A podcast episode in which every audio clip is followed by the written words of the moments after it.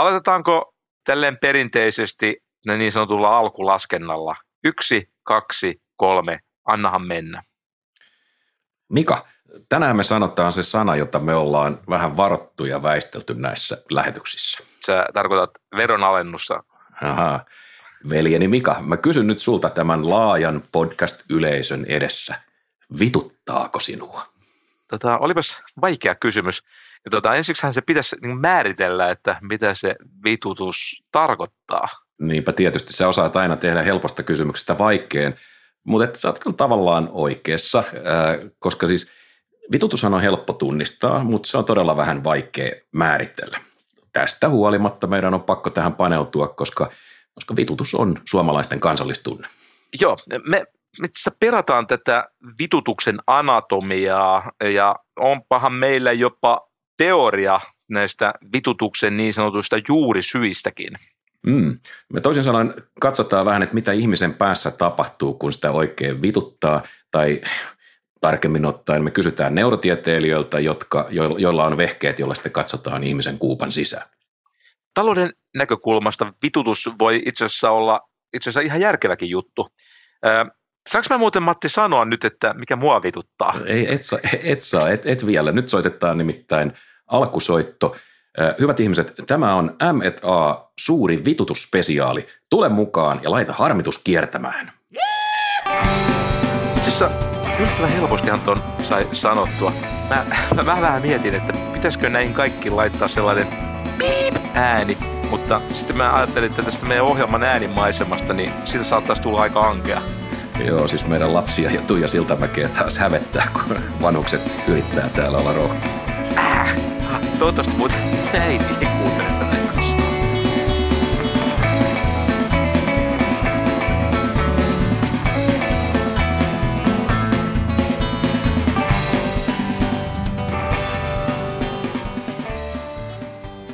Psykologia aivotutkija Lauri Nummenmaa kertoi huhtikuussa Helsingin Sanomissa, että hänen tutkimusryhmänsä alkaa tutkia vitutusta.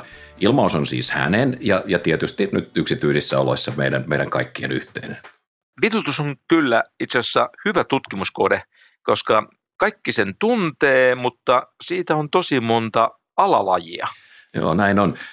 Sitähän on olemassa ensinnäkin tämä kalvava, jäytävä, perusvitutus, siis tunne siitä, että asiat on vaan jotenkin peruuttamattomasti vinksallaan. Eikö, eikö, niin, että duunissa aina joku tekee tyhmyyksiä ja, ja, ja, ja miksi aina naapuri muuttaa idiootteja ja sitä rattaa. Ja sitten on tämä pikkasen aggressiivisempi lajityyppi. Tämä on se, kun yläkerrassa joku alkaa taas soittaa yöllä kapakasta tullessa sitä ultrapraan tai – tai, mm. tai Brian Adamsia, siis näitä rehellisen rockin soittajia. Joo, joo, kyllä. Joo, Ultra Brown luokutus on kyllä mun mielestä sydämetöntä. Sitten on näiden kahden lajin lisäksi on tietysti vielä, vielä erikseen kyrpiminen. Joka no on ruuma sana jo. No, mutta se on pakko sanoa, koska ei, sitä, et, ei tätä voi kuvatelmasta. Se on siis vitutuksen toinen potenssi ja se on vähän niin kuin tällainen raskas harmituksen äh, haupitsi, mutta siihen me ei mennä tänään, koska, koska tota, se on vähän niin kuin raivokohtaus. Se ei ole kauhean kiinnostavaa. Siinä ei ole semmoisia ulottuvuuksia niin kuin vitutuksessa. Ja, ja vitutushan on kiinnostavaa, koska sehän voi teoriassa olla vaikka niin kuin vähän rakentavakin mielentila. Niin, siinä on nyansseja. Vitutuksen variaatiota on tosiaan paljon ja itse asiassa hyvän kuvauksen aiheesta antoi ihmissuhdeekspertti Sami Minkkinen, joka kirjoitti Matin suosikkilehdessä Anna-lehden kolumnissa seuraavasti – Vitutus on tunteena sisun rähjäinen pikkuserkku, joka saapuu paikalle sankarin vaatteiden sijaan risaisissa farkuissa ja partaajamatta. Se saa kantajansa otteeseen voimakkaalla otteellaan ja tulee pyytämättä lupaa. Se saa ihmisen puskemaan läpi tuulisen räntäsateisen aamun ja sen voima vie ihmisen läpi sellaisenkin esteen, joka muuten jäisi ylittämättä. Vitutus ei lamaannuta, vaan päinvastoin saa veren virtaamaan kehossa kuin kuohuva koski – Vitutus on kuin moottori, joka hörähtää äänekkäästi käyntiin ja saa ihmisen toimimaan nopeammin kuin mikään tapahtuisi ilman vitutusta. Niin, mitäs ihmisen päässä tapahtuu, kun sitä, sitä vituttaa? Me soitettiin professori Lauri Nummenmaalle, joka johtaa siis Turun yliopistossa PET-kuvauskeskusta.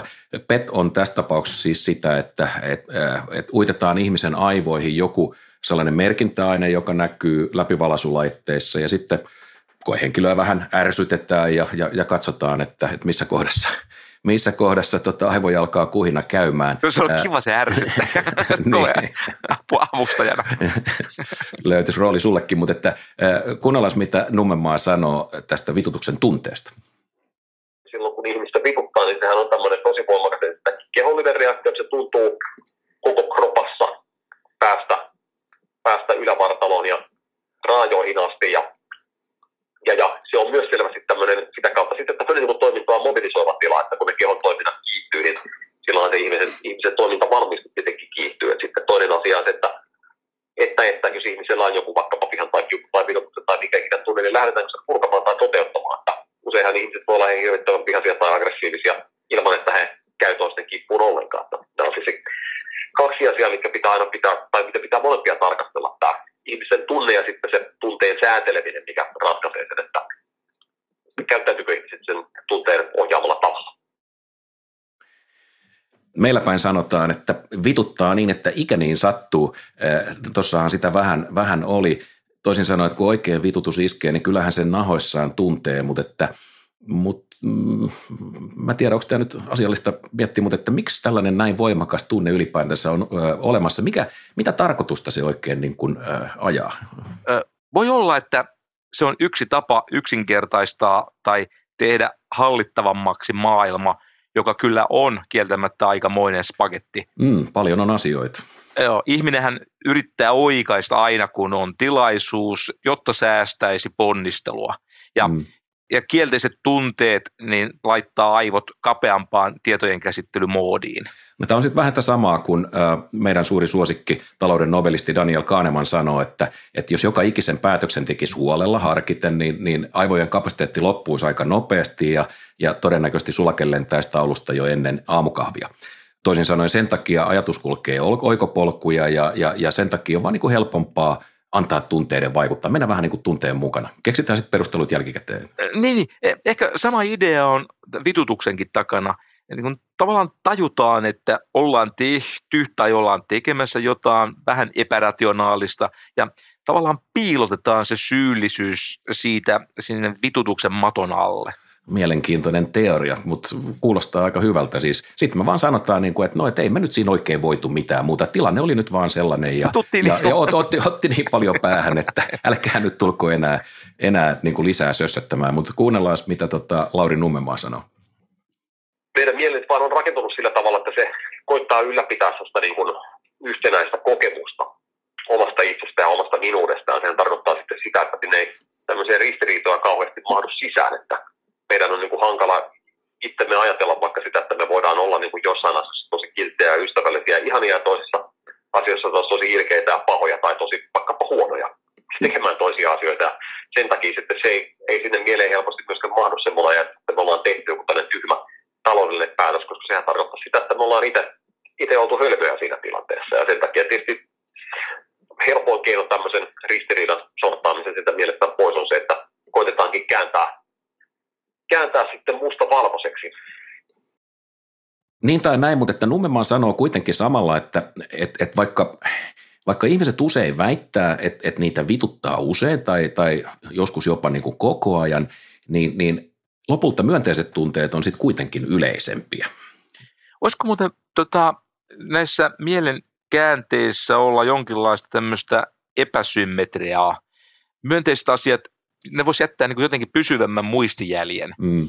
Äh, niin kuin mielessämmehän on nämä tämän hetken vitutukset aika niin kirkkaana, mutta sitten ne menneet vitutukset ovat jo unohtuneet ja sitten ne hyvät hetket siellä menneisyydessä on vielä niin muistissa. Ja voisikohan tästä johtua se, että monet ajattelee, että he olivat niin kuin ennen onnellisempia kuin nyt? Niin, että esimerkiksi penkkiurheilussa mehän tunnetaan – tota, sinä ja minä varsinkin tämä oman joukkueen alisuorittaminen. Toinen ja sehän, kuin toinen. ja tota, sehän unohtuu täsmälleen sillä hetkellä, kun se pokaali sitten joskus tulee. Voitot jää mieleen, voi, voi olla näin, mutta me jäädään joka Milloin tapauksessa... Milloin on voittanut? No vuonna 1969 erään pikku, pikku kapin. Mutta me jäädään mielenkiinnolla odottamaan äh, Nummenmaan tutkimuksen tuloksia ja, ja ilmeisesti tässä kohtaa ei voida sanoa vielä muuta kuin, että, että eniten ihmisiä vituttaa toiset ihmiset. Se on musta ihan järkeä käypä johtopäätös.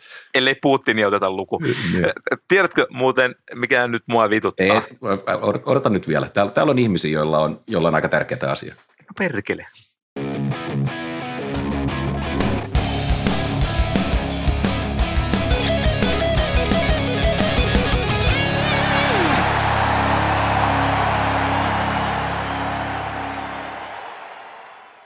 Hyvät ihmiset, tämä on Hämmettään historia ensimmäinen aidosti interaktiivinen jakso.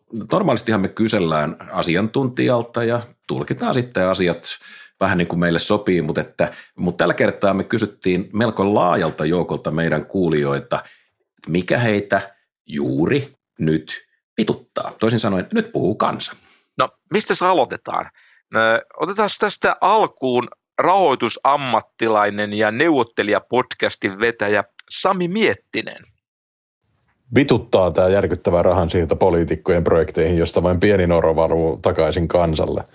7 miljardin pysyvä velkaantuminen vuodessa on yhdeksän kertaa koko perintöveron, yhden kerran valtion tuloveron ja kaksi kertaa pääomaveron koko vuotoinen tuotto. Täysin vastuutonta varastamista yli kantokyvyn. Mutta ei ole yhtä niin menetettyä rahaa toikaan kuin vasemmiston omien projektien hukkasiirrot, joita kukaan ei se raportoi. Erityisesti vituttaa veikkaustappiorahojen varastaminen kolmannen sektorin hämiprojekteille. No niin, siinä tuli heti ihan täyttä asiaa. Kolmannen sektorin hämyprojektit. Tämä oli aika hyvä. No, no olihan siinä paljon tunnetta ja olihan siinä hurjasti numeroita. Mä ymmärrän Matti, että sä tykkäät. Tota, Onneksi Sami asuu Suomessa eikä esimerkiksi Saksassa, jossa julkisen talouden alijäämä on selvästi suurempi kuin Suomessa. Niin, tämä on taas tämä ekonomistien takavia. Aina jossain on huono, huonommin, että Zimbabwessa on heikommat. heikommat se on hyvä, kun sä vertaat Saksaa ja, tota, ja, tota, ja paljonko meitä nyt sitten lämmittää, mikä ollaan apukoulun priimus? Sitä mä en ole koskaan oikein ymmärtänyt, että kyllähän Samilla voi silti pointti olla, että mä olin Samin kanssa nyt tässä ihan samassa tiimissä. Mutta no, otetaan, otetaan, otetaan, otetaan seuraava. Tässä puhuu Boo Harald, joka on siis Nordean entinen varatoimitusjohtaja ja, ja, ja, ja tietysti suomalaisen digitalisaation, business-digitalisaation pioneeri. Suomi on hukannut aivan liian monta digipaalupaikkaa, eikä Suomi vaikuta riittävästi EU:ssa. Ruotsi laskee työnveroja – me emme. Julkisen sektorin kuluja kasvatetaan mulle sulle menolla. Nuoria pidetään pakkopulpetissa, kun pitäisi olla työharjoittelussa. Tuossa oli monta tärkeää asiaa. Mm. Siellä oli digitalisaatio, julkisen sektorin tehokkuus, koulutuspolitiikkaa, mm, laajakirjoinen juttu, setti. Matti, mä luulen, että näihin asioihin me kyllä varmaan palataan vielä joskus. Ihan, ihan varmasti, koska Buukin on, on, on oikeassa, siis tämä IT-alan osaajavaje, sehän on kriittinen asia. Siitä on puhuttu jo vuosia ja yritetty jauhaa tätä asiaa, mutta ei oikein niin kuin mitään tapahdu. Ja, ja kyllä tämä sama, niin kuin hän sanoo, digipaalupaikkojen hukkaaminen, kyllähän se koskee vähän EU-takin – että et me on nyt ähelletty 20 vuotta näitä EU-digitaalisia sisämarkkinoita ja mitään tulosta ei oikein tullut. Ja sitten otetaan ääni elinkeinoelämästä. Hyvä elinkeinoelämä. Me suhtaudumme suopeasti siihen myöskin meidän suunnilla. Tässä on vastuullisuus- ja viestintäjohtaja Eeva Salmenpohja. Pelkomme siitä, että emme osaa säädellä avautuvia markkinoita, estää meitä avaamasta niitä kuluttajien eduksi keissi, jonka moni koki taksiuudistuksen todistaneen ja jonka ansiosta esimerkiksi apteekkien omistuspohjaa ei tohdita avata. Toi oli tärkeä pointti. Kilpailu- ja kuluttajapolitiikka on todella tärkeä, mutta hyvin vaikea laji. Oikeastaan siksi, että näistä reformeista usein kärsivät sellaiset, jotka ovat sitten äänekkäämpiä, Mm. tai, niillä on, tai sitten niillä on itse asiassa enemmän lobbausvoimaa kuin sitten niillä, jotka niinku hyötyy uudistuksesta, että ne ovat sitten vähän niin kuin hiljempaa. Hyöty jakautuu laajemmalle ja ihmiset niin kun siitä saa pienemmän hyödyn ja sitten ne, jotka kärsii, niin, niin, niin ne kärsii lujemmin ja on äänekkäämpiä. Näinhän tämä on kaikkien uudistusten kohdalla. Mutta kyllähän meidän nyt on rehellisyyden nimissä mikä sanottava, että, että tämän taksiuudistuksen kohdalla niin tuloksena ei ollut nyt ihan niin kuin Strömsö taksi. Ja, ja tota, mutta siitä huolimatta mä sanon, että joo, osaamattomuus ei ole syy olla avaamatta markkinoita. Ja ollaan Eevan kanssa, minä olen Eevan kanssa ihan samaa mieltä, että apteekki pitää ilman muuta ottaa asialistalle. Yritysten ja erehdysten kauttahan monet asiat etenee. Otetaan sitten seuraavaksi äärimmäisen tuttu radioääni, Pekka Sauri. Tämä on, Matti, teidän portkoja, työelämän professori. Hurraa, hurraa. Korostan tätä työelämäprofessori. Hän, lisäksi hän on poliitikko ja pitkäaikainen Helsingin apulaiskaupunginjohtaja. En tiedä vituttaako eniten, mutta ainakin jonkin verran vituttaa julkistaloudessa hankintaosaaminen tai hankintaosaamisen puute. Ja nimenomaan kunnallisissa hankinnoissa näyttää, etenkin palveluhankinnoissa, asia menevän usein niin, että ei panna tarjouspyyntöihin niitä kriteereitä, joita myöhemmin kuitenkin käytetään sitten sen toteutuneen palvelun arvioinnissa.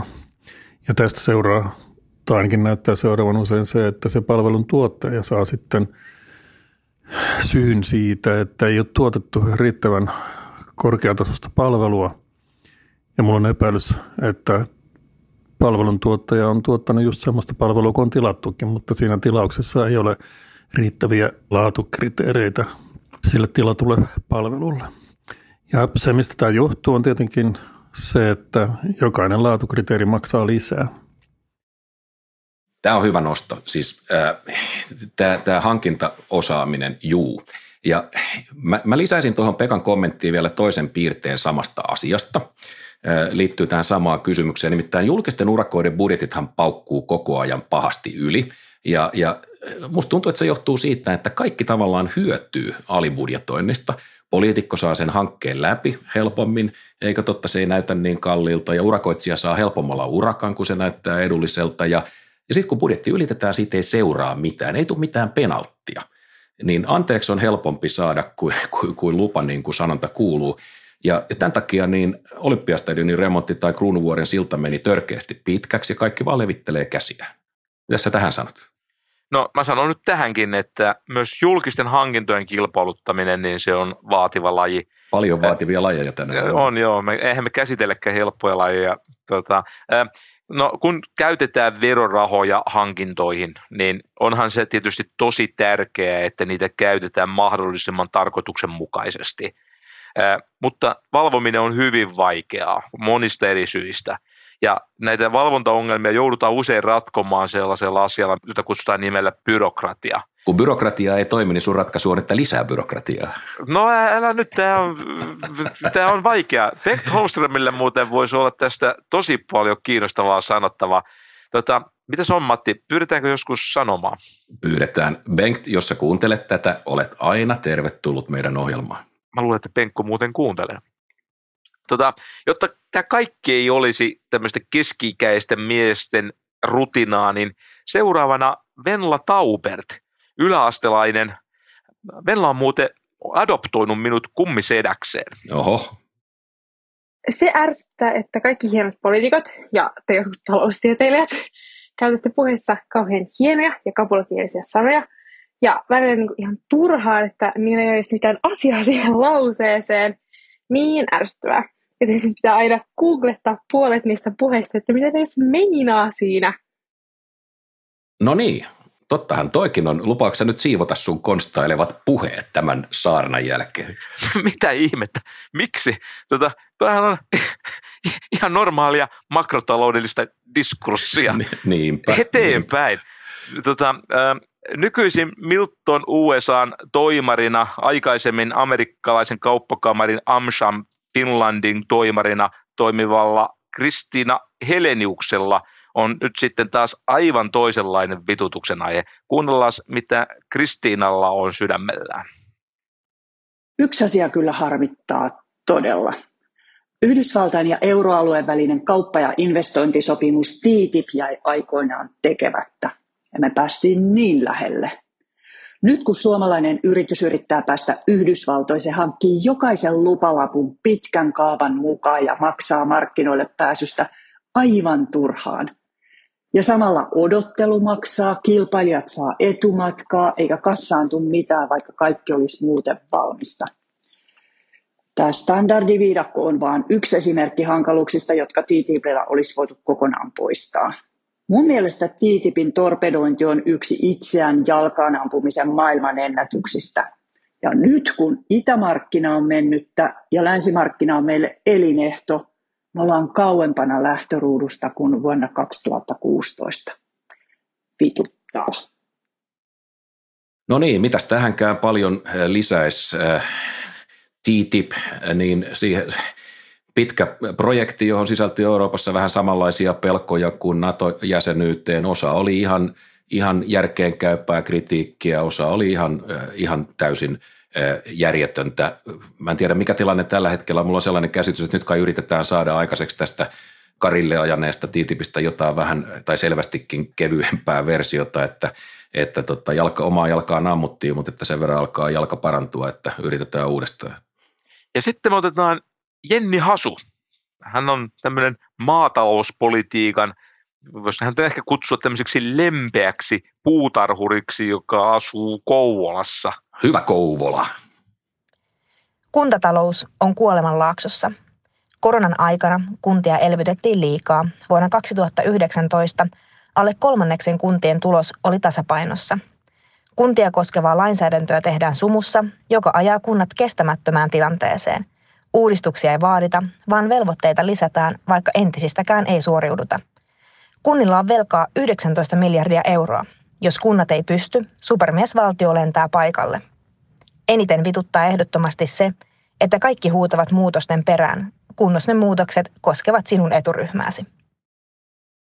No niin, nyt on Jenny asian ytimessä. Tämä, tämä kuntajuttuhan on nimittäin kupla, joka puhkee kohta ja, ja, ja sitten syödään siemenperunoita. Oli, oli muuten aika maalainen kielikuva. Mutta tämä Jennyn huoli siitä, että kun menee huonosti, niin sitten aina sieltä singahtaa paikalle valtio, joka hoitaa asiat kuntoon. Tämä on, tämä on, musta, tämä on tärkeä asia. Meistä on tullut valtio-uskovaisia, valtio-riippuvaisia siihen pisteeseen, että me ei kohta osata hoitaa enää mitään asioita ilman uutta tukimuotoa tai että jotain valtionosuutta turvotetaan. Ollaan Matti näitä podcastia tehty jo useamman vuoden ajan ja tämä yritystuki teema on ollut ehkä tämmöinen kestoaihe ja varmaan sen takia, että se on aika tärkeä asia, mutta me ollaan... Suorastaan pakkomielle. No se ei, tämä on vielä hallinnassa, ongelma on hallinnassa, koska yritystuethan on just semmoinen viheliäinen äh, juttu, että ne pahimmillaan tappaa sekä sitä innovatiivisuutta, jota yrittäjissä parhaimmillaan on, ja sen lisäksi ne sotkee tämmöistä niin sanottua luovaa tuhoa. Ja näiden molempien syiden takia niin tämmöisillä yritystuilla voi olla kielteisiä tuottavuusvaikutuksia ja, ja sitä kautta myöskin heikentää talouden kasvua. Mä t- tässä tilanteessa peukutan Jennille todella isolla peukalolla. No otetaan seuraavaksi sitten vastapainona maalaisten harmitukselle niin, niin väkevää urbaania vitutusta. Tässä puhuu seuraavaksi Peltolammin suuri poika, YITn kaupunkikehityksessä vastaava johtaja Juha Kostiainen. Erityisesti vituttaa ihmisten erittäin vähäinen liikkuminen yli sektorirajojen, siis yksityisen sektorin, julkisen sektorin, akatemian ja politiikan välillä. Suomalainen yhteiskunta hyötyisi valtavasti, kun ei nyhjättäisi yhdellä sektorilla koko työuraa. Yksityisen sektorin sisälläkin voisi ponnekkaammin ylittää toimialarajoja. Lisää asiaa. Tämä on minusta ihan oikea kysymys tämäkin. Miksi näitä rajoja ei ylitetä? Mika esimerkiksi, minkä takia sä et mene yksityiselle? Veisit nyt, ottais, kun sulla on tätä viisautta niin paljon, niin ottaisit sen nyt ja veisit johonkin vientiyritykseen ja johan alkaisi kauppata se kukoistaa vai, vai onko nyt niin, että ei tuulipuvun puntti pidä merivettä? No niin, Matti. Tuota, itse asiassa olenhan mä itse asiassa kolmena kesänä ollut asfaltti- ja kattotöissä Lemminkäisellä. Se tapahtui 80-luvulla. Tuota, myöhemmin, myöhemmin se firma muuten sai kartellisyytöksiä ja taisipa saada tuomionkin. on... Ajattelin, että on parempi, että en enää mene. ai, ai, ai, ai. Täryjyre on sulle kyllä varmaan ihan, ihan oikea laite noin herkkyystasoltaan, mutta että mut, mut, ok. Nyt kuulitte, tällaiset asiat siis vituttaa tämän otoksen tämän hetken suomalaisiin. Nyt pitää tietysti muistaa, kun aina kun näistä asioista puhutaan, nämä on vakavia asioita ja, ja pitää koko ajan niin muistaa, että useimpia ihmisiä kiukuttaa paljon arkisemmat asiat, niin kuin rahojen riittävyys, riittääkö raha, mistä se otetaan, minkälaiset työolot on, miten pärjätään lasten kanssa ja niin, niin edelleen. Mutta tota, jos me vedetään nyt näitä meidän kuulijoiden lausumia yhteen, niin, niin löydätkö niistä mitään punaista lankaa? Mä annan pieniä vihjeitä. Velkaantuminen, verotus, työmarkkinoiden jäykkyydet. Siinä on jo kolme rapalaa. On, on aika vaikea paikka. Kyllä mä jotenkin, kun mä mietin, niin langat on kyllä aika monella sykkyrellä. ehkä yhteistä näille kaikille on kuitenkin se, että ainakin että, että jostain tavallaan loppujen lopuksi aika pienestä asiasta seuraa keskisuuria tai jopa sitäkin suurempia tappioita tai haittoja. Ja jos näin on tilanne, niin tot, tottahan mä ymmärrän, että, että jos tältä tuntuu, niin kyllähän siinä niin kuin vituttaa. Pieniä, ei, ei noin nyt niin kauhean pieniä asioita ole, mikä tässä nyt ihmisiä harmittaa, niin kuin transatlanttinen kauppasopimus, melko no, iso asia, Jul, ju, julkiset hankinnat, onko pieni asia, digitalisaatio, edelleen, miten iso sulle on iso? No mä ajattelen, ehkä mä ajattelen, helppoja ratkaistavia asioita. Okay. Tiedätkö mitä, saanko mä nyt sanoa, että et, mikä... Et, et, et, no, ei kun nyt, nyt et, jo. Et, et saa. Perkele, et, tämä ohjelma on et, kestänyt jo tosi pitkään. Ei kun nyt soitetaan Marja-Liisalle.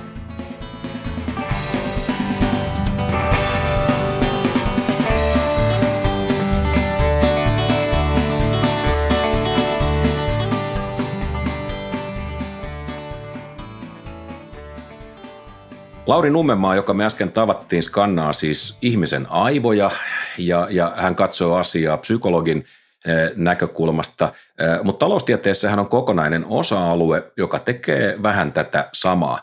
Nyt me puhutaan siis neurotaloustieteestä, jossa yhdistyy psykologia, neurotiede, siis se, miten virta suurin piirtein juoksee ihmisen päässä, ja sitten kolmantena osana taloustiede. Joo, neurotaloustiede tosiaan tutkii, että mitä meidän aivoissa tapahtuu, kun me toimitaan taloudellisesti tai taloustieteiden kulmallisessa tilanteessa, eli me arvioidaan esimerkiksi erilaisia valintavaihtoehtoja ja Tehdään päätöksiä. Niin, päätöksiä, luokitellaan riskejä ja niissä yhteyksissä arvioidaan tuottoja ja itse asiassa oikeastaan ylipäätänsä vaan ollaan tekemässä muiden niin kuin reagoivien olentojen kanssa, joita jossain kutsutaan ihmisiksi. Onko tässä nyt kysymyksessä jonkunlainen taloustieteen nöyrä lahko vai, vai, vai onko tässä nyt suorastaan kysymyksessä jonkunlainen oppositio, joka vähän nojaa biologiaa? Jos mä oon ymmärtänyt oikein tämän neurotaloustieteen peruskritiikin, niin se on se, että tämän näkemyksen mukaan ihmiset ei aina käyttänyt niin kuin näissä taloustieteen malleissa ennustetaan. No tietenkin näin on monissa tai ainakin joissakin asioissa. Niin, mutta siis eihän ihmiset yksilötasolla siis, eihän ne ole koskaan nyt ihan äh, valtavasti kiinnostanut taloustiedettä, koska tehän katsotte asioita sieltä ylhäältä, pyhä, pyhä, niin, pyhästä pyörryttävästä korkeudesta, siis isojen joukkojen äh, tasalta. Et, et, joltain osinkaan ekonomistit on edelleen sitä mieltä, että et, et mahtaako nyt tämä yritysniminen yksikkö esimerkiksi, niin mahtaisiko se nyt olla liian pieni muurahainen tässä niin kuin taloustieteen käsiteltäväksi? No mutta Matti, niin kuin on ollut ehkä joskus aikaisemmin puhetta, niin kyllähän – makrotaloustieteessä ollaan menty niin sanottuihin mikroperusteisiin ihan tämmöisessä niin teoreettisessa työssä ja sitten ihan tämmöisessä empiirisessä tutkimuksessa. Eli on menty yrityksiin ja on menty itse asiassa sinne kuluttajiin. Käyttäytymisen on, taloustiede, jota käsiteltiin. Niin, niin, ja sitten käytetään aineistoja, jossa on niin henkilötason ja yritystason aineistoja. Että, mutta, mutta se iso kysymys on se, että pitäisikö mennä vielä syvemmälle niin kuin se yhdessä ohjelmassa sanotte, sanotte, että pitäisikö mennä vielä syvemmälle ihan sinne aivokudoksiin. Ja tämä kysymys ei ole mun mielestä filosofinen, vaan tämä on mun mielestä ennen kaikkea käytännöllinen kysymys. Koska taloustieteessä kuitenkin tavoitteena on nimenomaan kehittää semmoisia työkaluja, joista on apua ja sitten se kysymys kuuluu, että minkälaiset on sellaisia työkaluja, jotka kaikkein parhaiten sopivat ratkomaan aina kulloistakin kysymystä tai ongelmaa. Niin tämähän ei ole ihan yksinkertaista tämä ihmisen aivojen äh, tota, skannailu ja mittaaminen, että se ei ole vaan niin, että laitetaan tapsit päähän, vaan että sitten kun joudutaan, se skannerihan on valtava laite, jossa maataan sitten hiljaa pötköllään, niin tota, se on niin kuin päätöksentekotilanteessa joskus vähän vaikea tutkittava. Niin Marja Liisu kertoi just se, että siinä on myöskin vaikea toteuttamisessakin tiettyjä ongelmia. Kyllä. Joo, siis Marja-Liisa, johon tässä nyt on viitattu pariin kertaan, on, on Helsingin yliopiston yliopistolehtori Marja-Liisa Halko, joka on ö, yksi Suomen kokeneimpia neurotaloustieteilijöiltä. Me juteltiin Marja-Liisan kanssa pitkään ja, ja hänen perusviesti oli, oli siis se, että, että tunteiden roolia päätöksenteossa on aliarvioitu. Meillähän usein ajatellaan, että päätöksentekoon vaikuttaa tämmöinen kognitiivinen tai järkiperäinen prosessi, ja näin, näin varmaan onkin, mutta sitten siellä taustalla on tunteet, ja, ja hän sanoi, että jossain tilanteessa ne saattaa itse asiassa ollakin voimakkaampi juttu kuin se niin sanottu järjen ääni, jota taloustiede yleisesti punnitsee. Niin, taloustieteessä on näin perinteisesti ajateltu, että, että otetaan ne niin kuin se sanonta kuuluu, niin sanotut preferenssit. Puhut, puhut nyt taas suomea, mieltymykset. Ai niin, se, niinhän se Venla sanoi jo, mieltymykset, joo. Eli ne otetaan annettuna. Keteris paribus. tota, ajatellaan, että ihmiset niin, tavallaan näillä omilla valinnoillaan paljastaa niistä mieltymyksistä aina jotain. Taloustieteessä katsotaan sitten, että miten nämä valinnat muuttuvat erilaisissa tilanteissa ja ennen kaikkea mitä siitä sitten loppujen lopuksi seuraa markkinoilla ja esimerkiksi makrotasolla. Okei, okay, mutta me katsotaan nyt aivoja, me, me keskitytään nyt aivoihin. Ja kun aivoista puhutaan, niin mun ehdoton suosikkihahmoni siellä on amygdala, eli niin sanottu mantelitumake. Se, sehän on tämmöinen äh, yhdenlainen miten se sanoisi, kellarikuoppa. Siis kun sä rautat sitä luukkua aina silloin tällöin, niin sieltä niin kuin pöllähtää esiin ne meidän kaikkein, kaikkein vanhimmat pelot. Siis kun sä kuljet jossain tuolla puistossa ja pensaikko kahattaa, niin mantelitumake, se luukku rauttuu ja se huutaa sieltä hammas tiikeri tai jotain. Koska luola mies aikana oli ilmeisesti käynyt vastaavassa tilanteessa pari kertaa huonosti. Okei, okay. evoluutio pelaa. Niin, että meillä on tämmöisiä prosesseja, jotka edelleen välillä niin kuin vähän, vähän tota, ottaa – ottaa tota ratin käteen. Nyt kävi ilmi, että mantelitumakkeella on ihan, ihan niin kuin oma roolinsa neurotaloustieteessä. Tämä oli, tämä oli, oli mielenkiintoinen tarina. Näin marja. Se on se alue, jos, jonka avulla alun perin osoitettiin, että, että tunneprosessit on tärkeitä päätöksenteon kannalta, koska oli semmoinen koeasetelma, jossa osa koehenkilöistä oli sellaisia, joilla oli vaurio tällä alueella ja sitten osa oli semmoisia, joilla ei ollut vaurioita. Ja sitten, sitten verrattiin niin käyttäytymistä tämmöisestä riskinotto liittyvistä, taloudelliseen riskinottoon liittyvissä tilanteissa. Ja osoittautui, että nämä on vähän holtittomia nämä tyypit, joilla on se amygdala vaurioitunut. Ja tämä, niin kuin, ää, tämä niin kuin koko pohdinta lähti siitä, että tällä tutkimusryhmällä oli niin potilaita, joilla oli tämä vaurio ja sitten sitten siinä ryhmässä ihmeteltiin, että miten se on niin, että, että tota, nämä niin näyttää siltä, että kaikki hoituu, nämä ihmiset. Mutta sitten ne niin kuin ajautui tämmöisiin, saattoi niin kuin ajautua taloudelliseen konkurssiin tai ihmissuhdekonkursseihin ja tällaisiin, että siinä, siinä oli jotain siinä käyttäytymisessä kuitenkin, että ei ollut niin kuin, älykkyys ei ollut pudonnut, vaikka on tullut vaurio näille alueille, mutta sitten se päätöksenteko sakkas sitten siinä, tai sen tutkimuksen tulos oli sitten, että, että tämä, tämä tota, amygdala, vaurio amygdalassa sitten vaurioittaa sitä koko päätöksenteko. Taloustiedehän on äärimmäisen empiirinen tieteenala, itse asiassa on muuttunut yhä empiirisemmäksi, mutta aina on tärkeää tämä talousteorian roolikin, koska talousteoria antaa sen ajattelukehikon, mikä on siinä taustalla – siitä on hyötyä esimerkiksi silloin, kun tehdään kysymyksen asetteluja. Mä itse jotenkin ajattelen niin, että parhaimmillaan neurotaloustiede auttaa meitä niin kuin tulkitsemaan ja ymmärtämään paremmin joitakin semmoisia empiirisiä havaintoja, joita on ehkä, jotka muuten saattavat taloustieteilijöitä hämmentää. Miksi ihmiset tempasee joskus niin kuin odottamattomalla tavalla tai tapahtuu joku sellainen ryhmä ilmiö, niin, jota me ei osata oikein... Niin, ja ennen kaikkea sellaisissa tilanteissa, että ihan systemaattisesti tietyn tyyppisissä tilanteissa ihmiset käyttäytyy semmoisella vähän oudolla tavalla. Okei, te ette löydä siihen kaavaa. Nimenomaan, se on häiritsevää. Joo, mutta siis neurotaloustiede, se tietyllä tavalla se rikastaa meidän kuvaa tästä, tästä inhimillisestä ää, päätöksenteosta, ratkaisujen teosta ja, ja, ja, ja näin, mutta että ja nyt on sitten pakko niinku kysyä, että mikä taloustieteessä olisi toisella tavalla, jos me oltaisiin päästy näillä, näillä isoilla, mutta kuitenkin niinku pätevillä vehkeillä, niin kurkkimaan ihmisen pään sisään jo vaikka sata vuotta sitten? No itse asiassa sadan vuoden aikana taloustiedehän on laajentunut todella moniin suuntiin ja se on tapahtunut yritysten ja erehdysten kautta. Ja tämän seurauksena työkalupakissa on jo aikamoinen määrä kaikenlaisia työkaluja. Ja voi nyt kai niin sanoa, että kyllähän sinne vielä yksi kallopora varmaan mahtuu. Kallopora. Mutta, no, joo, se, se, se, se, se sieltä on puuttunut. Tota, mutta kaikenlaista kaukoputkea ja muuta on ollut. Mutta edelleen on paljon sellaista taloudellista käyttäytymistä, mitä jo tuossa aikaisemmin sanoin, jota on niin taloustieteilijä jotenkin vaikea ymmärtää ihan näillä perinteisimmillä työkaluilla.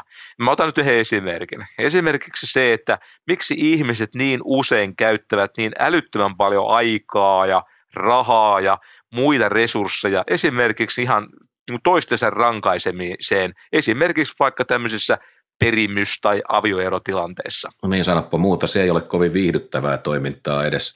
edes mutta paitsi näin juristeja, paitsi no, juristeja. Joo, juu, juu heitä, heitä kyllä. Tai sitten tota, verotuksen puolelta niin äh, esimerkki tai, tai kysymys, sanois mulle, minkä takia ihmisiä vituttaa niin paljon perintövero, vero, tai sitten se, mitä te olette puhunut, asuntotulovero, että omistusasuntoa pitäisi niin kuin verottaa Sanoppa siitä. Muuta. Sen, Sanoppa arvo, muuta. Niin, niin nämä ottaa ihmisiä päähän, enemmän kuin esimerkiksi tulovero. Ja sitten on vielä kuntavero, joka niin kuin jostain syystä ei harmita oikein ketään. Minkä takia? Kyllähän niin kuin kaikki verot on viime kädessä, ne on pois omasta kukkarosta.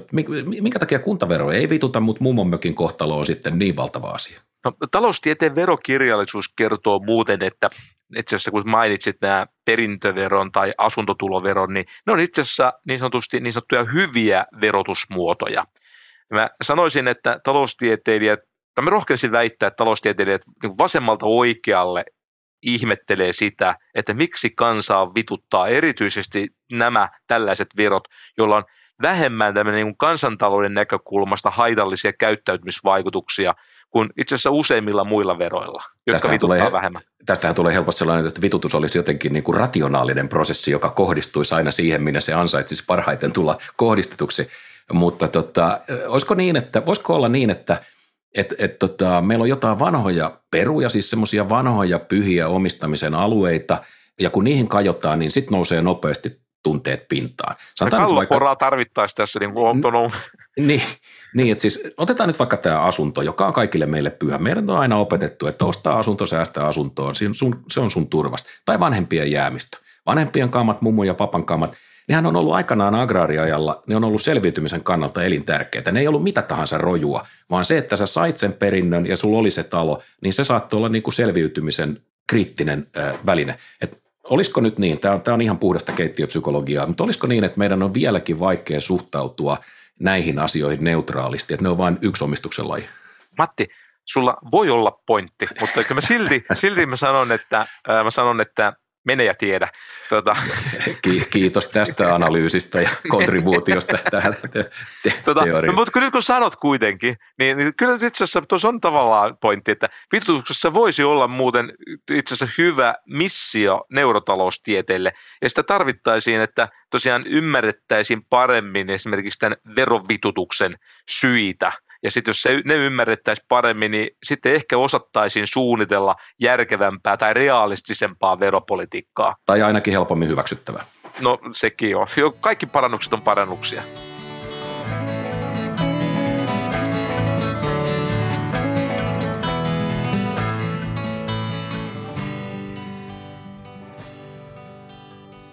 Vitutuksen taustallahan on usein jonkunlainen ajatus siitä, että mua on loukattu suoraan tai välillisesti. Siis joku on kolhinut mun kunniaa tai, tai, tai sitten joku on saanut perusteetonta hyötyä eh, mun kustannuksella, eikö totta? Tämähän on sellainen, joka usein ottaa ihmisiä päähän. Joo, joo, joo. Ja jotenkin tuntuu, että tässä on taustalla jonkinlainen katkeroituminen tai, tai jokin, ehkä katkeroituminen olisi ilmauksena tässä niin kuin lähellä oikeaa.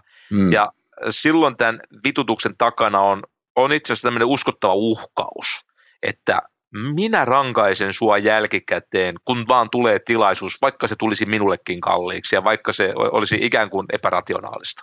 Nyt menee kiinnostavaksi. Nyt kuunnellaan Marja-Liisa. On tehty tämmöisiä kokeita, että, että, tota, että tutkittu sitä, että miten ihmiset saisi osallistumaan johonkin ää, ää, julkisprojektiin. Tai tämmöisen, että, että että tyypillinen kojasetelma on se, että, että sulle annetaan joku rahasumma ja sitten sä päätät, että sä saat päättää, että investoitko sä sen sun omaan tota, rahastoon vai semmoiseen julkisrahastoon, joka olisi hyödyllisempää kaikille, että sä investoi. Paras tilanne olisi se, että kaikki, jos mulla on neljä koehenkilöä ryhmässä, että kaikki investoisi kaikki, mitä ne on saanut, niin siihen yhteiseen rahastoon. Niin sitten se asetelma on rakennettu niin, että se olisi kaikille paras tilanne. Koska sitten se no, se on rakennettu se asetelma sillä tavalla. No ihmiset kuitenkaan ei aika nihkeästi investoi tämmöiseen yhteiseen hyvään. Niin kuin tässä voisi ajatella vaikka julkis, jonkun rahoittamista, jonkun tämmöisen julkisprojektin, yhteisen projektin rahoittamista. Mutta ne tekee sen, jos niille annetaan, jos niille annetaan mahdollisuus rangaista niitä muita ryhmän jäseniä niin sitten se taso nousee niin kuin huomattavasti se, että kuinka paljon osallistutaan siihen yhteiseen projektiin.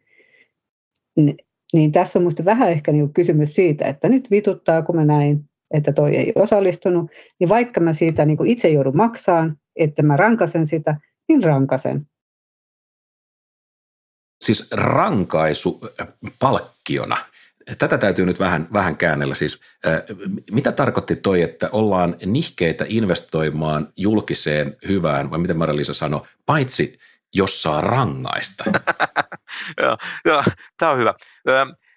Joissakin tilanteissa päästään hyvään tai ehkä jopa peräti ihan parhaaseen tulokseen, kun jokainen toimii rationaalisesti itsensä kannalta. Tämä on siis se perusasetelma. Se kuuluisa talouden näkymätön käsi. Joo, ja moni uskoo tähän, mutta kyllä taloustiede on tämän sadan vuoden aikana myöskin oppinut ja tunnistanut niitä tilanteita, että on tosi iso määrä sellaisia tilanteita, jossa näin ei käy. On nimittäin paljon sellaisia tilanteita esimerkiksi, jossa yhden törttöilystä kärsii moni muu, ja se kokonaishyvä okay. voi jäädä vähän niin kuin vajaaksi sen o, takia. Onko tämä nyt se kuuluisa negatiivinen ulkoisvaikutus? Esimerkiksi joo. Okei. Okay. Toisin sanoen, että jos joku heittää vaikka pienenkin roskan luontoon, niin, niin tota, se on yksinkertainen henkilökohtainen ratkaisu, mutta saattaa olla, että myöhemmin se alkaa niin kuin häiritä aika monia muita. No niin, ja nyt jos tämmöinen laskelmoiva, suvaitseva, taloustieteilijät ovat lähtökohtaisesti äärimmäisen suvaitsevia, ja tavallaan tunteeton taloustieteilijä, kun se tulkitsee tätä tilanteita, hän niin kuin näkee, jos hän näkee, että joku heittää roskan luontoon, niin hän ei vittuunnu. Oho, nyt on paljon luvattu, siis tämä, tämä hieno homo economicus, niin hän, hän on immuuni vitutukselle, niinkö? Juuri näin, koska hän miettii. Hän miettii, että maksaako vaivaa nostaa äläkkäämoisesta. Ja kyse nyt on vain yhdestä ainoasta roskasta. Ja itse asiassa vähemmällä vaivalla pääsee, kun esimerkiksi käy vaan itse noukkimassa sen roskan sinne roskikseen. Pikkuhomma. Mut, mutta tietysti jos kaikki toimisi yksilön rationaalisesti noin, niin siinä Niinpä. saattaisi käydä niin, että me itse asiassa lopulta kaikki kahlattaisiin tämmöisessä roskaläjissä. Ja mä sanoisin, että siinä tilanteessa se kyllä vituttaisi ihan tämmöistä yksilörationaalista ekonomistiakin. No yleensähän me ajatellaan, että kun oikein vituttaa, niin mieleen ei, ei paljon muuta mahdu. Ja, ja siinäkin mielessä niin, niin vitutus voi olla tuottavuudelle huono juttu. Tehdään vähän huonoja valintoja. Mutta samalla me sanottiin aikaisemmin, viitattiin vähän siihen, että et, et jollain tavalla vitutus voi olla myös vähän produktiivista. Joo, tuottavuus on tärkeä, mutta tämä on mutkikas asia. Tämä vaatii vähän selitystä – koska tässä tämä vaikutus tulee vähän niin kuin mutkan kautta. Tässä kohtaa pitää kysyä, että mistä se vitutus niin tulee. Hmm. Mikä on se kokemus, joka aiheuttaa vitutuksen tunteen? On nimittäin paljon mahdollista, että vitutus laukeaa siitä, että joku tavallaan niin kuin polkee normia. Siis tavallaan niin kuin pettää tämmöisen yhdessä tehdyn sosiaalisen sopimuksen. Niin siis kun aikaisemmin sanottiin, että saa tämmöistä perusteetonta hyötyä mun kustannuksella, niin, niin tässä tapauksessa niin esimerkiksi työkaveri, joka luumuilee, ei tee hommiaan, jättää hommat mun tehtäväksi, e, eikö niin, tai, tai e, rikkoo siinä mielessä niin kuin normia. Tai sitten joku pujaa hyvinvointivaltio, saa tota, e, itselleen ansiottomat hyvät etuudet ja minä se täällä vaan painan niskalimassa hommia, niinkö? Se on just noin, just noin. Nimittäin vitutus on siis tavallaan osoitus siitä, että tämä sosiaalinen kontrolli toimii. Ja kun näin on, niin kaikesta ei silloin tarvitse säätää lakia tai, ja huutaa sitten poliisia apuun tai sitten säätää tämmöinen työmarkkinoiden aktivointimalli. Okei, tämä on niin kuin yhteiskunnan oma tapa pitää ihmisiä äh, ruodussa, voi olla. Marja-Liisa Halko sanoi tästä jotain, mikä jäi erityisesti soimaan mun, mun korvaani – kun hän sanoi, että tota Suomessa ja vastaavissa yhteiskunnissa ihmisiä harmittaa, jos muut huijaa, niin kuin me tässä äsken kuvattiin, mutta että, mutta sitten on paikkoja, jossa eettinen koodi toimii vähän toisella tavalla. Kun on tehty niin kuin kansainvälisiä vertailuja, niin on maita, joissa rangaistaan niitä, jotka osallistuu siihen yhteisöön, jotka osallistuu enemmän kuin minä siihen yhteiseen hankkeeseen. Yleensä niin kuin esimerkiksi Pohjoismaissa rangaistaan niitä, jotka ei osallistu siihen yhteiseen hyvään, vaan pistää kaikki omaan. Vituttaa se, joka ei osallistunut yhteiseen tekemiseen, osallistuu vähemmän kuin minä, joten mä rankasen sitä. Mutta sitten oikeasti on semmoinen mielenmaisema jossain muualla, jossa mua vituttaa se, että toi osallistuu enemmän kuin minä. Että saakelin tyhmä, mitä sä osallistuit enemmän kuin minä, joten mä rankasen sitä. Että se on ihan erityyppinen niin kuin mielenmaisema siellä tämä on huipputärkeää. Me ollaan lukuisissa jaksoissa puhuttu siitä, että instituutiot ovat tärkeitä talouskasvua. On toden totta puhuttu ja taas mennään. No niin, anna tulla. Niin, tuli taas tämmöinen syöttö. Sosiaaliset normit on itse asiassa esimerkki tota, tällaisesta talouskasvullekin tärkeästä ää, instituutiosta. Tällainen epämuodollinen instituutio. Jotkut normit ovat sellaisia, että ne tukee tämmöistä – sanotaan niin kuin konstruktiivista yhteistoimintaa. Rakentavaa. Niin, okei, okay, hyvä. Jonkun täytyy korjata Venlan osoittamia ongelmia. Mä, mä oon kävelevä punakynä, sun, kuulin super. okei, okay, mutta. Okay, jatketaan jo. No joo, eli mitä mä olin sanomassa? Niin, että, että kun katsoo, mitä tuo Marja-Liisan mainitsema ja itse asiassa monet muutkin tutkimukset kertoo siitä, että millaiset sosiaaliset normit ovat tavallaan niin kuin vallallaan – näissä Kalmarin unionin jälkeläismaissa? Tanska, Ruotsi, Norja, Suomi. Ah niin joo, olen taas joutunut googlaamaan. Tuota, no olen vähemmän yllättynyt siitä, että miten vahvasta talouskasvusta näissä maissa on nautittu viime vuosikymmeninä siitä huolimatta, että se veroaste on niin korkea. Mä yritän nyt suomentaa tämän polveilevan ajatuksen. Siis jos ihminen elää yhteiskunnassa, jossa on meidän näkökulmasta, siis huomaa meidän näkökulmasta niin sanotusti terveet tai toisin sanoen epäitsekkäät instituutiot, niin silloin vitutus voi olla ihmisluonnon kätevä käytäntö muistuttaa siitä, että rehellisyys lopulta kannattaa, eikö totta? Joo. Mutta jos lähtökohta on toinen, että, että yhteiskunnan normit on vinossa – ja, ja eletään paikassa, jossa yhteiskunta palkitsee vaikka niin kuin ahneuden, niin silloinhan tietysti niin kuin rehti vitutus siirtyy pimeyden töihin. Se alkaa toimia päinvastaiseen suuntaan, eikö totta? Matti, sä oot ennen lupaava kulttuuritoimittaja. Sä muotoilit tuon runollisesti, kauniisti. Tota, jotenkin suurin piirtein ja ehkä noin se meneekin. Mika, runous vähentää vitutusta. No tota, ehkä mä nyt sitten vihdoin saan kertoa, että mikä mua vituttaa.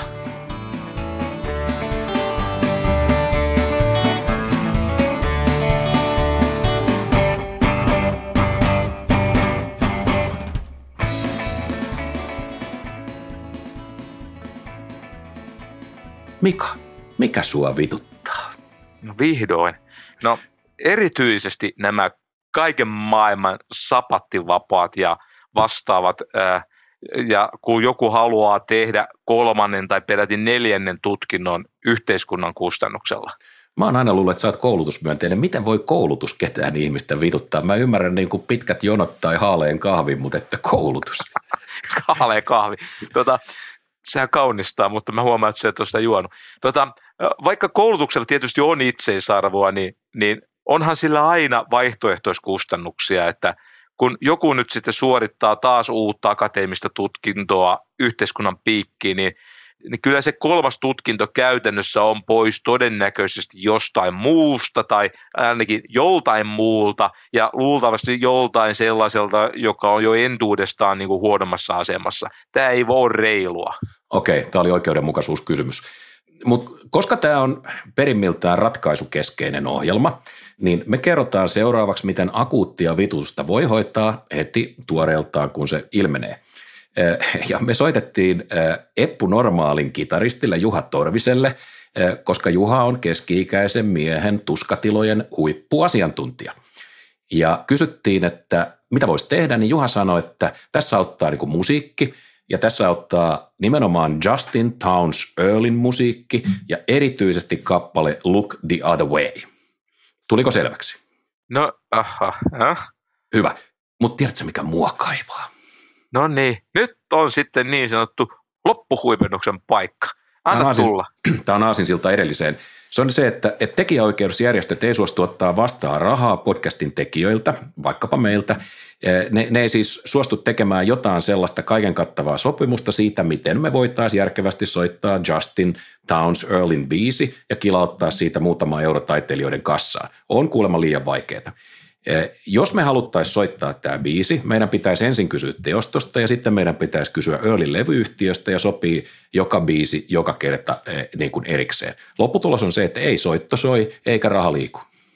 Taloustieteilijät kutsuu just tällaista tilannetta niin sanotuksi hyvinvointitappioksi, siis tämmöiseksi todelliseksi luus, luus, luus tilanteeksi.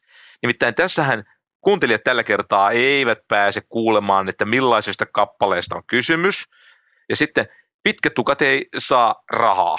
No eihän hippi tietysti rahaa muutenkaan kaipaa, mutta, tota, mutta joo, siis ei vaan kerta kaikkiaan voi kehua jotain biisiä, jos ainoa keino esitellä sitä on se, että sä rupeat hyräilee sitä. Tota, Matti, toi sun, sun soitto on, se on, se on semmoinen, miten nyt sanoisi, se on melkoinen vitutuksen metrin mitta. Sitä mun vaimonikin aina sanoo. Oko, ennen kuin harmitus kasvaa ulos, ulos tota itsestään, niin, niin tämä oli tässä. Paitsi, että nyt on vappu, sosialistit marssii, kun niitä vituttaa porvarit, ja sitten porvarit tulee töllistelee kadun varsiin, kun niitä vituttaa se, että kulkueet rajoittaa niiden Porschen liikkumisen vapautta. Se on kyllä törkeä. Mutta me, sinä ja minä, me otetaan tyynesti vastaan kaikki, mitä tulee, paitsi työmarkkinoiden jäykkyydet ja Liverpoolin mestaruus valioliigassa. You will never walk alone. Tota, oh no, oh no. Pappun marssilla nähdään.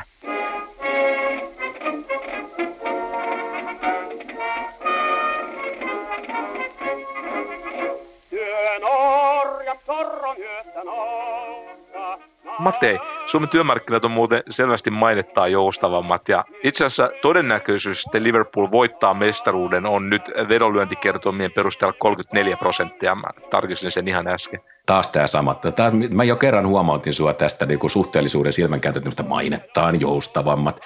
Se, ihan samaksi sanoit, että työmarkkinoiden joustavuus on kyllä selvästi parempaa kuin harjateräksen.